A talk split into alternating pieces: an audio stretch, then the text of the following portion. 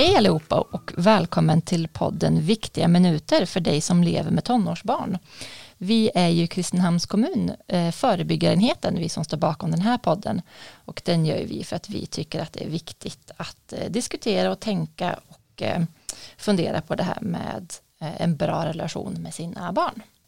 Och jag som pratar heter Klara Tuvesson. Med är också min kollega Jessica Flod. Hallå. Hej. Hej. Och vi har också en gäst idag och det är Sabina Gomes Jansson. Hej. Hej, hej. Och du är enhetschef på familjevåldsenheten på socialtjänsten i Karlstads kommun. Det stämmer jättebra. Ja. Välkommen hit. Tack så mycket. Ehm, vi har bett dig komma idag därför att vi eh, är lite nyfikna och vill prata om det här med grooming. Ja. Ehm, så du kan väl bara få jättegärna berätta lite vad, vad är grooming? Mm. Det är ju när vuxna tar kontakt med barn eh, över internet eller per telefon eh, i syfte att få till någon form av sexuell kontakt. Eh, och det kan ju vara både online men det kan ju också vara att så småningom stämma träffar i, i, liksom, i verkligheten eller på säga, men offline. Mm. Och grooming är också liksom ett juridiskt Precis, det heter mm. ju inte grooming i brottsbalken om man mm. läser, mm. men det är ju viktigt att komma ihåg att det är dels någon form av process liksom för att eh, för förövare att närma sig ett barn mm. med ett sexuellt syfte. Eh, men det är också brottsligt att göra det, mm. eh, att stämma träff för att liksom få ett barn att göra någonting sexuellt. Mm. Är det ett nytt fenomen, grooming, eller har det funnits länge? Det har ju funnits länge, okay. även i brottsbalken. Ehm, och jag tror kanske att de flesta Eh, kommer ihåg på 2000-talet eh, ett fall som kallades för Alexandramannen mm. Eh, som blev ganska så stort och det har skrivits en bok också om det. Så det tror jag kanske var det första när, när vi i vårt land uppmärksammade den här, det här fenomenet och började prata om det lite mer. Och sen tänker jag att mycket har hänt sedan dess mm. eh, i den liksom, digitala utvecklingen och tillgången till internet och sådär. Eh, hur, alltså, mm. hur går grooming till? Vad är vad är det som händer? Ja, eh, det innebär ju att en, en vuxen förövare på något sätt tar kontakt med ett barn i syfte att få det här barnet att på något sätt eh, göra någonting sexuellt. Mm. Ändra online eller offline som jag sa tidigare. Mm. Och det handlar ju eh, om att bygga ett förtroende förstås. Mm. Eh, det är väldigt sällan som man säger jag heter Marcus och är 42 år till mm. det här barnet. Utan mm. man låtsas ju vara någon annan förstås. Mm. Eh, det behöver inte ens vara att man låtsas vara en kille i samma ålder som det här barnet. Man kan ju till och med låtsas att man är en tjej. Mm. Eller så. och det är viktigt att komma ihåg att det här är någonting som drabbar både eh, tjejer och killar. Mm. Det är kanske lätt att tänka att det är tjejer som, som bara utsätts. Men det är viktigt att komma ihåg att prata även med sina pojkar om det här mm. fenomenet. Eh, och att man liksom på något vis ändå börjar vara lite kompis och skicka meddelanden, ge mycket bekräftelse förstås, liksom mm. du verkar vara bra eller fin eller snygg eller cool eller vad det nu kan vara. Eh, men till skillnad mot kanske Alexandramannen där det var liksom mm, flera månader eller flera veckors eh, grooming i form av att bygga förtroenden och sådär. Så mm. det som man ser har hänt nu det är ju att många gånger så är det ganska så snart in i kontakten som, som den här förövaren går över i att hota eller försöka sig på att tvinga barnet till att göra någonting. Eh, skicka en bild eller eh, mm. sådär. Så det är en skillnad mot tidigare. Och en annan jättestor skillnad är ju förstås att eh, på 2000-talet då var det de flesta av oss hade kanske stationära datorer hemma. En mm. eller kanske två. Mm. Eller en laptop. Nu har ju de flesta barnen internet i sin mobiltelefon och det finns så många olika plattformar. Alltifrån liksom olika Eh, appar som handlar om social interaktion i form av foton eller annat musikvideo som man lägger upp eller så till spel som mm. man ju också har i mobilen mm. där det finns en chattfunktion kanske. Mm. Ehm, så alla appar tänker jag eller eh, plattformar där det finns möjlighet att skicka direktmeddelanden också till barn är ju är ju en, en, en dörr så att säga in till barnet, så är det. Mm. Och när du sa förut att, att um förövaren övergår till att liksom hota eller mm. tvinga eller så. Vad är, vad, hur, vad är det för hot? Finns det någon generell? Nej, det kan nog vara olika, men jag tänker att, att eh, ett hot kan ju vara till exempel att sprida bilder om man har skickat en bild Mm. eh, på sig själv, ändra naken eller halvt avklädd eller så. Att sprida den bilden vidare till eh, föräldrar eller kompisar. Eh, men det kan ju också vara så, nu för tiden är det så himla lätt att manipulera bilder, så det kan ju vara så att barnet inte ens har skickat en bild där den är halv avklädd eller helt avklädd, utan att den här förövaren har satt ihop en bild och bara hittat ett, ett foto på barnets ansikte som den har liksom retuscherat och redigerat eh, och hotar att sprida den. Mm. Så dels så kan det vara hot om det förstås, men sen kan det ju också vara, alltså i några av de senaste fallen så handlar det ju om att eh, hot om att skada syskon eller föräldrar eller Utpressning. Eh, ja, Mm. utpressning liksom. Mm. Mm. Ja, precis. Och då hotar man och, så, och så vill man att barnet... I utbyte för Ja. att jag inte ska Mm. verkställa det här Mm. hotet, vad det nu än är, så vill jag att du gör det här och det här. Eh, och det är klart att det är jättesvårt att stå emot. Man är ju rädd om sina barn eller sitt husdjur eller vad det nu kan vara. Mm. Och därför är det väl också viktigt tänker jag att, att prata om det här som vi frågar om. Hur, hur har du haft det i skolan? Hur har du Absolut. haft det på nätet Ja, idag? absolut. Eh, Och att man här- inte lämnar barnen ensamma i det. Ja, Utan jag tänker att det är ju så att många barn har eh, tillgång till en smartphone Mm. i liksom ganska låg ålder. Mm. Eh, och ännu tidigare kanske man har familjens surfplatta eller något sånt där. Mm. Och då tänker jag att det är viktigt att vi som föräldrar går in och tar ett gemensamt ansvar Mm. och pratar tidigt med barn om liksom, både det som är positivt och det som kan Mm. vara negativt. Liksom, och bygga ett förtroende i det. Ja, för, för oftast idag, eh, mi- min dotter på eh, t- eh, nio år har en egen telefon. Mm. Och då får hon skicka och fråga om hon får ta hem vissa appar. Mm. Och då tänker kanske många, och även jag också, att då är det ju lugnt, det är Mm. ingen fara. Mm. Eh, Men att man kanske inte alltid tänker på den här chattfunktionen Nej. som du precis sa. Utan man Precis. har ju ändå godkänt appen och då Ja. är det ingen fara. Utan man glömmer Mm. det här fenomenet som, Mm. som man kanske inte pratar om överhuvudtaget. Nej, nej men så är det för att det är ju ofta så att dels så går det att kommentera i något offentligt inlägg som man Mm. gör kanske. Mm. Eh, men sen går det också att skicka direktmeddelanden. Mm. Eh, och i vissa appar så försvinner ju de också ganska så fort. Så det kanske Mm. inte finns någon historik som vi föräldrar kan följa upp. Liksom. Så jag tror att det är viktigt att, att prata med barn och att vi också, ju mindre barnen är så desto större eh, rätt eller vad man ska säga har vi som föräldrar också att ha kontroll. Mm. Att veta vad barnens lösenord är till de olika eh, apparna och spelen och sådär. Att säga att ibland kommer jag gå in och kika hur det ser ut här i chatthistoriken eller vad det nu kan vara. Liksom. Eller att sitta med när man spelar vid datorn och sådär. Mm. Och ställa frågor och vara nyfiken. Och Mm. Hör man att ens tonåring kanske pratar engelska, att man ändå, vem är det du liksom chattar med Ja, nu och vem precis. spelar du med Ja. nu och Mm. ja men det är Jake 23 i London, jaha vad spännande, vad kul. Ja men du vet att man ändå är nyfiken, ställer frågor och eh, liksom också ha, kan stanna kvar i rummet en tid kanske och vara med eh, vid online-spel och så tänker Ja. jag kan vara viktigt.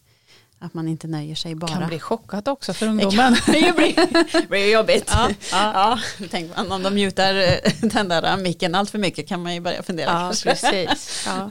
Mm. Mm. Ja, men jag tänker ändå så här att väldigt många i alla fall 14, 15, 16-åringar har ju Mm. till exempel Insta eller, Mm. eller Snap eller så, där, så. Och då är det ju, det är ju svårt att vara med hela tiden. Det är jättesvårt. Ungdomarna använder det, för det är de Absolut. konstant. Ja, och jag tänker att det är också en skillnad mot när vi pratar om som en nioåring som har en smartphone Mm. och en som är 14, 15, 16. Mm. För då tänker jag att då behöver vi också tänka på det här med barns rättigheter Mm. till ett eget privatliv Mm. eh, som föräldrar och att eh, vara mer och mer försiktiga med att kontrollera om det inte är så att vi tycker att vi har fog för det. Eh, och då tänker jag att det, det som är viktigt det är ju att, att vi som föräldrar har ett uppdrag från när barnen föds i att bygga ett förtroende Mm. eh, kring det här med liksom att prata om goda relationer. Mm. Både vänskapsrelationer och, och sexuella relationer. Mm. Och vad är den sunda sexualiteten och hur ska den vara och kännas och vad består den av? Mm. Eh, för då tänker jag att barnen kanske när det uppstår sånt som inte känns så bra längre, att man får en dålig känsla, att då kan det vara lätt att avgöra kanske att mm, undrar om jag ska prata med någon vuxen om det här. Och att vi föräldrar självklart finns där, det tror jag att de flesta av oss säger, liksom. det är bara att du kommer till mig och jag kommer inte bli arg och allt det där. Men Mm. att vi också öppnar upp för att ja, det finns andra viktiga vuxna också i samhället som man Mm. kan prata med. Mm. För det är klart att det kan vara jättejobbigt att gå till sin förälder om man samtidigt också får veta att, och du vet att du inte ska skicka vart du bor och namn och inget foto och sånt som kan identifiera dig. Mm. Så har man ändå gjort det, Mm. då kan det vara gott att veta att ja, det finns andra viktiga vuxna som det är okej att jag vänder Mm. mig till. Mm. Mm. Det där är ju ett, ett, här, ett gammalt råd Mm. som, som jag känner igen från, Mm. från min barndom att det är så här, ja men om man vill vara säker på nätet då ska man inte, då ska man inte dela med sig av sitt namn eller vart Mm. man bor, man får aldrig säga vart, vart, vilken skola man går i och Mm. man får aldrig skicka en bild på sig själv Mm. och så. Och så är man så här, fast hur ser verkligen ut idag? Med, med Facebook, med Instagram, Mm. med Snap. Mm. Med, Det syns det ju med- var man är. Ja, Mm. precis. Ja, alltså, så är det är det. ju inte, kan man, kan man fortsätta ge den typen av råd idag? Eller liksom, hur ska man tänka kring det? Ja, jag tänker att det är klart att man kan säga att det är bra om du inte avslöjar allt för mycket om dig själv. Mm. Ehm, och sen kan man ju försöka prata kanske mer om vilka ska ha tillgång till viss information och vilka Mm. ska inte det. Mm. Alltså att det kanske ändå finns en krets av, ja inte vet jag, det ser ju så annorlunda ut, men det kanske är hundra av mina kompisar som kan få veta precis var jag finns och liksom sådär. Mm. Eh, och sen finns det andra nya som man ändå kan tänka att det kan få dröja ett tag kanske innan de får veta. Mm. Sådär. Men också att man pratar lite, eh, tänker jag, säkerhet, ja men om det värsta händer liksom, Mm. hur, ska vi, hur ska du göra då? Mm. Så att man har hjälpt till att förbereda barnen på det, precis som man i skolan tar ansvar för att ha inte vet jag, brandskyddsövningar liksom, så tänker jag att vi behöver prata med våra barn och ungdomar om, ja, om det värsta händer, vad kan jag göra då? Och hur? Och då liksom. är det väl superviktigt att vi har vågat dela nätet med liksom våra Ja. barn och ungdomar Det tänker jag. Mm. överlag. Ja. Liksom så. Och att jag tänker en ganska spontan reaktion som många föräldrar kan känna igen sig i säkert är att när vi blir rädda för att våra barn är i fara Mm. så blir vi också arga. Mm. Eh, sådär, var har du varit? Ja. Du vet så. Ja. Eh, och det kan kanske funka i var har du varit situationen. Men om vi nu har sagt till våra barn att det är bara att du kommer till mig om Mm. det händer någonting. Mm. Om du har liksom gjort, om det händer dig någonting. Så om då ens ungdom kommer och berättar att jag har skickat en nakenbild och nu har det blivit knas liksom. Mm. Att vi inte då blir arga Mm. även om vi blir rädda. För det är lätt att gå i affekt. Jättelätt Ja. förstås. Mm. Eh, För och man men har inte själv. jag sagt till dig Ja. att, ja men du vet så. Ja. Ja man blir rädd själv, man tänker också gud vad kommer hända nu? Mm. Och vad har hänt och hur, hur liksom Hur så. långt har det gått? Ja, alltså man får tusen absolut. frågor. Kan Ja, självklart. Ja. Mm. Men där tänker jag verkligen att det är så viktigt att behålla lugnet och bara lyssna in och säga åh vad bra att du kommer till mig, vi kommer lösa det här, det kommer ordna sig ska du se liksom. Mm. Mm. Nu tar vi det från början, berätta vad är det Mm. som har hänt. Mm. För annars så tänker jag att vi bara slänger igen dörren i ansiktet Mm. På, på den här ungdomen som ändå kommer. Mm. Ja, precis. Så att när, när den som groomar ens barn säger att ja, men passa dig, skicka den här bilden till mamma och pappa, Mm. då ska man Mm. säga ja, Gör det. Gör det. Mm. Det är okej. ja Varsågod. Precis. det, Ja. det händer inget. Nej, liksom, och att man ska precis. känna sig trygg i det som Ja, barn. Mm. verkligen. Det tror jag är jätteviktigt. Ja. Och det är ju också att ta udden av på något vis det de liksom delar av de vapen eller vad man ska säga Mm. som förövare använder online Mm. eh, faktiskt. Mm. Så det tänker jag. Alltså det, är- det är ju lätt som vuxen att säga så här, skicka aldrig nakenbilder. Mm. Ja, skicka aldrig nakenbilder bara så Ja. löser det sig. Men så tänker jag att det, och det kan man ju tycka, men, men sen så lever ju våra ungdomar i en Mm. verklighet där det kanske är en helt normal sexualitet. Absolut, det Att tror jag. Är, man, är man 16, 17 och så är Mm. man ihop med någon och sen så har man Mm. ett liksom, sexuellt förhållande och sen så, Mm. man tror att det är en jämnårig person man är ihop med Mm. och så tror man att nu ska vi börja sex och så Mm. skicka, liksom, Ja. det, är inte en, det är inte konstigt i den kontexten. Liksom. Nej men det tror inte jag heller. Jag, vi får nog bara acceptera att det är mer vanligt Mm. idag än vad det var förr i tiden. Och det är bara, liksom, man kan tycka en massa saker om det, men vi Mm. behöver ju inte hålla på och moralisera om det, utan bara tänka att ja men så här är det. Mm. Eh, det kommer nog hända att mitt barn skickar nakenbilder någon Mm. gång till Mm. någon. Det kan Mm. vi vara ganska liksom, överens om tror jag. Mm. Och då gäller det ju att på något vis prata om det. Mm. Att ja, inom vilken kontext och hur ska du försöka göra det på ett så tryggt och säkert sätt som möjligt. Mm. Så att du vet vem det är du skickar till Mm. och sådär.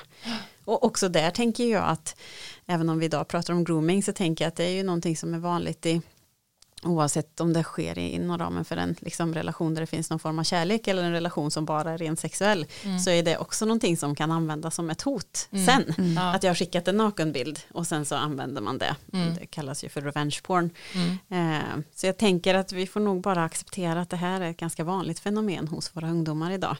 Mm. Eh, så, ja, och att det är bättre att prata om det än att Ja. prata om att man inte ska göra det. Men när ska man börja prata om det här hemma då? Hur- Liksom vilken ålder? När, när börjar man att prata Ja. om vad som faktiskt sker ute i vida världen Ja. bakom skärmarna? När ska jag börja förbereda mitt barn? Mm. Finns, det en, finns det någon ålder eller får man känna in det själv? För jag tänker vi måste ju göra dem trygga i det här. Absolut. Ja. Och då tror jag att det handlar om att börja prata om den sunda sexualiteten. Mm. Att det måste vi börja göra tidigt. Det Mm. vet vi alla som har haft barn att alla barn är intresserade av eh, snoppen eller snippan ganska Mm. tidigt och håller på och pillar och grejer för att Ja. det är skönt. Och att kunna benämna det som förälder. Mm. Och sen så får man liksom följa barnet allt eftersom liksom Mm. i det här med att vad är en sund och god sexualitet? Hur känns den och hur är den och Mm. inom vilka ramar finns den? Mm. Eh, och sen liksom att ja, ju äldre barnet blir så blir det här, ja nu har du en smartphone. Eh, och då är det ju, det är ju en balansgång också, alla nioåringar är ju inte likadana liksom. Nej, så där behöver man ju känna in sitt eget barn och Mm. hur, hur liksom intresserad den är och, och mottaglig och så. Men jag tror att det kan vara viktigt att prata om den sunda sexualiteten och vad den innebär. För att också kunna sen liksom på något vis att barnet själv känner när någon kliver över gränser som inte är okej. Mm. Mm. Och det är viktigt att prata med både om man har en tjej eller kille, det spelar ingen roll. Nej, det Nej. tänker jag. Ja. För det handlar ju också, tänker jag, prata om den sunda sexualiteten handlar också om att försöka förhindra att våra unga pojkar blir förövare. Ja. Mm. Mm. Mm. Ehm, och vi pratade ju också förut om att det här, så här, det här kan finnas i alla typer av plattformar egentligen. Men Mm. det kan vara spel och det kan vara det som vi kallar för sociala medier Ja. och det kan vara så allt möjligt. Ehm, och för ibland kommer det ut sådana här liksom larmrapporter och det kan komma Mm. så här tidningsartiklar om att nu är den här, eh, den här typen av app eller spel eller sajt, nu, ska, nu är det någon skola någonstans som där får man inte använda den eller nu går någon ut och varnar för den och så. Hur ska man tänka, liksom är det Ska man rensa bland sina barns appar och liksom tänka så här, vilka, liksom, vilka ska vi ta bort och hur, vilka ska vi inte ha och så? Jag tror att det är jättesvårt därför att det kommer alltid vara så att vi ligger några steg efter de som är förövare och de som groomar online. Så är det, jag tror inte vi kommer komma ifrån det. Så det spelar liksom inte så stor roll. Jag tror att vi alltid bara i så fall kommer springa efter och snubbla och försöka liksom famla rätt i allting. Mm. Utan jag tror att man kan tänka att eh, nej men vilka appar är inte lika viktigt att prata om som att prata om liksom, ja men vad är fördelarna, när kan man börja bli orolig, vad finns det för risker och hur ska vi göra då tillsammans. Mm. Så jag tror att för nya appar kommer det ju också hur många som helst varje dag. Och man vet ju aldrig vilken som blir en som slår igenom bland våra liksom, barn och ungdomar. Så det är, och där, där barn finns, där finns det förövare. Så Mm. är det alltid. Så jag tänker att det är nog inte så viktigt att fokusera på vilka appar det är. Mm. Som kanske mer att, att fokusera på att prata våra barn om, om liksom, hur är vi online. Mm. Men så återigen, liksom gå igenom appen tillsammans. Vad finns Ja. det? Så jag som förälder, när jag har mindre barn Ja. i alla fall, hur ser det ut? Ja. Hur, hur fungerar det? Det tror jag också är Ja. jätteviktigt att, att eh, ändå vara, försöka, ja nu blev det här aktuellt liksom Mm. som TikTok som hette Ja. något annat tidigare, Mm. Musically. Eh, som, när det blev stort liksom, ja det var helt nytt, jaha då fick jag börja googla liksom, men vad är det här för någonting som dyker upp? Mm. Så jag tänker att det har vi också ett ansvar Mm. eh, som förälder att försöka hänga med så mycket som möjligt och förstå liksom, fördelarna varför det är så populärt. Ja Mm. men det är klart att det är skitkul att spela in egna små musikvideos och Mm. lägga upp liksom. Mm. Och vad är farorna? Ja det kan vara det här och det här. Mm. Så det är klart att någon form av liksom, lite basic kunskap tror jag att det kan vara bra att ha Ja. som förälder om de olika apparna och vad de innehåller. Liksom. Mm. Och det måste ju inte, om man har en, om man har en 16-åring som bara stänger dörren om man eh, tycker att man ska titta på en app ihop så kan man ju också ta hem en app själv och Ja, bara försöka lära sig. Absolut. Absolut. Ja. Ja, man- verkligen. mm. Och de flesta appar finns det ju ändå så här tutorials på Ja. YouTube till. Så är Mm. man nyfiken så kan man ju faktiskt söka och hitta en del där. Och så kan man ju fråga sen om det är några specifika funktioner som man är. Ja, Så här, är det många som skickar Ja. eh, DMs här nu liksom som man inte känner eller Ja. och vad gör du då? mm. Och prata med andra föräldrar. Vad har, vad har absolut. klasskamraterna för appar? Ja. Vad, hur ser det ut? Hur Ja. tänker de? Och, För det vet vi ju också att det finns åldersgränser på många av de här apparna. Mm. Men jag tänker nog ändå att det är jättesvårt som förälder att hålla sig strikt i de här åldersgränserna. ja, det tror jag också. Eh, utan det är nog bara att acceptera att eh, liksom försöka föra en dialog kring liksom, Mm. okej, eh, ja, om du ska ha den här appen så tänker jag att vi hanterar det på det här och det här sättet liksom. Det är väldigt sällan förbud leder till någonting bra. Gott. Nej. Nej, och jag tror att vi kanske nästan, många av oss kanske kan räkna med ändå att våra tonåringar har flera Snapkonton och Instakonton och vad det är Som vi utan inte att vi... vet om. Nej, precis, och där det händer saker som vi Ja. då uppenbarligen inte har koll på. Och därför är dialogen jätteviktig tänker jag. Det är Mm. den som måste bära liksom på något vis. Mm. Eh, Mm. Finns det något man skulle kunna säga om, eh, finns det något som man ska vara uppmärksam på eller något, finns det något tillfälle när man ska fundera lite extra som förälder? Om man, jag tänker att alla situationer där man, där man upptäcker ett förändrat beteende hos sitt barn är väl viktigt att uppmärksamma. Sen kan ju det bero på 70 miljarder olika saker. Mm. Liksom. Eh, men det tror jag kan vara en sak, att barnet kanske drar sig tillbaka eller blir tystare eller inte verkar så glad längre eller kanske gömmer telefonen eller ja men det kan ju vara olika förändrat beteende bara Mm. liksom i hur man använder sin mobil till exempel mm, tänker jag kan vara en varningssignal ändå. Att man börjar kan ställa lite frågor liksom, och säga det man ser. Det är inte farligt. Mm. Sen säger barnen, ju, de flesta ungdomar säger ju nej men det är inget och nej du behöver inte, det är inget, du behöver inte vara orolig och så. Men jag tänker att det är viktigt att vi visar att vi bryr oss och att vi Mm. ser och att vi ställer frågan. De flesta ungdomar när de har problem så pratar de ju inte med vuxna mm, utan de pratar med sina kompisar. Mm. Så där tänker jag ju också att vi, eh, liksom, ju fler av oss föräldrar som har barn som vi har de här dialogerna med, mm, barn och ungdomar, desto fler kanske får ändå en kompis som reagerar och säger fast det här är ju inte okej. mm, Det här, så här kan du ju inte ha det liksom. Mm. Och det kan ju också vara ett viktigt liksom att få en kompis som säger att fast det här är ju inte okej, det här måste vi prata med någon Mm. om. Att få den bekräftelse som, som ungdom när man kanske ändå känner att ja, fast jag visste ju att jag inte skulle skicka den där bilden ändå, det var ju Mm. korkat liksom.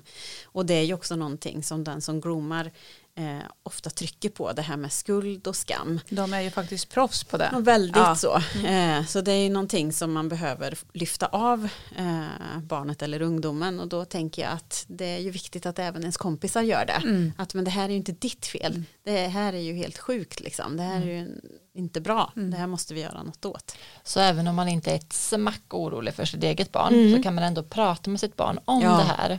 Att ens barn kan vara ett stöd för någon Ja. annan som går igenom det. Att man skulle kunna bli en jätteviktig kompis. Mm. Så idag har vi försökt ehm, få lite mer eh, kunskap kring det här med grooming. Eh, som ju alltså är när vuxna kontaktar eh, barn i syfte att få dem att göra något sexuellt. Mm. Och då har vi sagt att eh, det, det allra, allra viktigaste egentligen det är att ha en dialog med sitt barn. Mm. En dialog om hur det är på nätet, vad man gör på nätet, vad man gör om någonting går väldigt fel. Mm. Eh, hur hanterar man ett problem som Mm. har uppstått. Eh, och också att ha en dialog om en sund sexualitet. Mm. Och hur känner man igen en känsla av att någonting inte är bra Mm. till exempel och hur Mm. agerar man på den. Så det är egentligen de två största bitarna och det kan man göra på olika sätt men man kan vara nyfiken och man kan fråga men framförallt alltså att man är positiv i det. Och om man får höra någonting att man inte blir arg Mm. utan att man, att man försöker hålla sitt eget lugn och att man istället berömmer sitt barn för att det har berättat. Mm. För då är chansen större att det berättar mer. Ja. Och att i det här med grooming så är det inte så gynnsamt att fokusera jättemycket på vilka appar och spel det är som är liksom farliga. Utan att man fokuserar på eh, vad är bra och vad är dåligt med de apparna som mitt barn använder och hur, hur ser vi till att det är säkert tillsammans. Mm. Eh, Och som sagt att den här dialogen kan ju inte börja den dagen som barnet blir 14, 15, 16 år. Mm. Utan det här är ju en dialog om den sunda sexualiteten som vi Mm. måste ha, måste våga ha Mm. med våra barn från att de är barn. Det är viktigt att komma ihåg. Mm. Det är svårt att komma och göra en punktinsats. Ja. Ja. Ja. Faktiskt. Ja. Mm. Eh, svårt att, Och är man eh, orolig som förälder och känner så här, ja, det, är, det här är nog det som händer mitt barn, Mm. då kan man ju såklart alltid kontakta. Ehm, man kan kontakta eh, ungdomsmottagning eller man kan kontakta socialtjänst eller man kan kontakta elevhälsan skulle man kunna kontakta absolut. eh, för att få lite råd och stöd och kännelse och hur man kan gå Mm. vidare. Mm.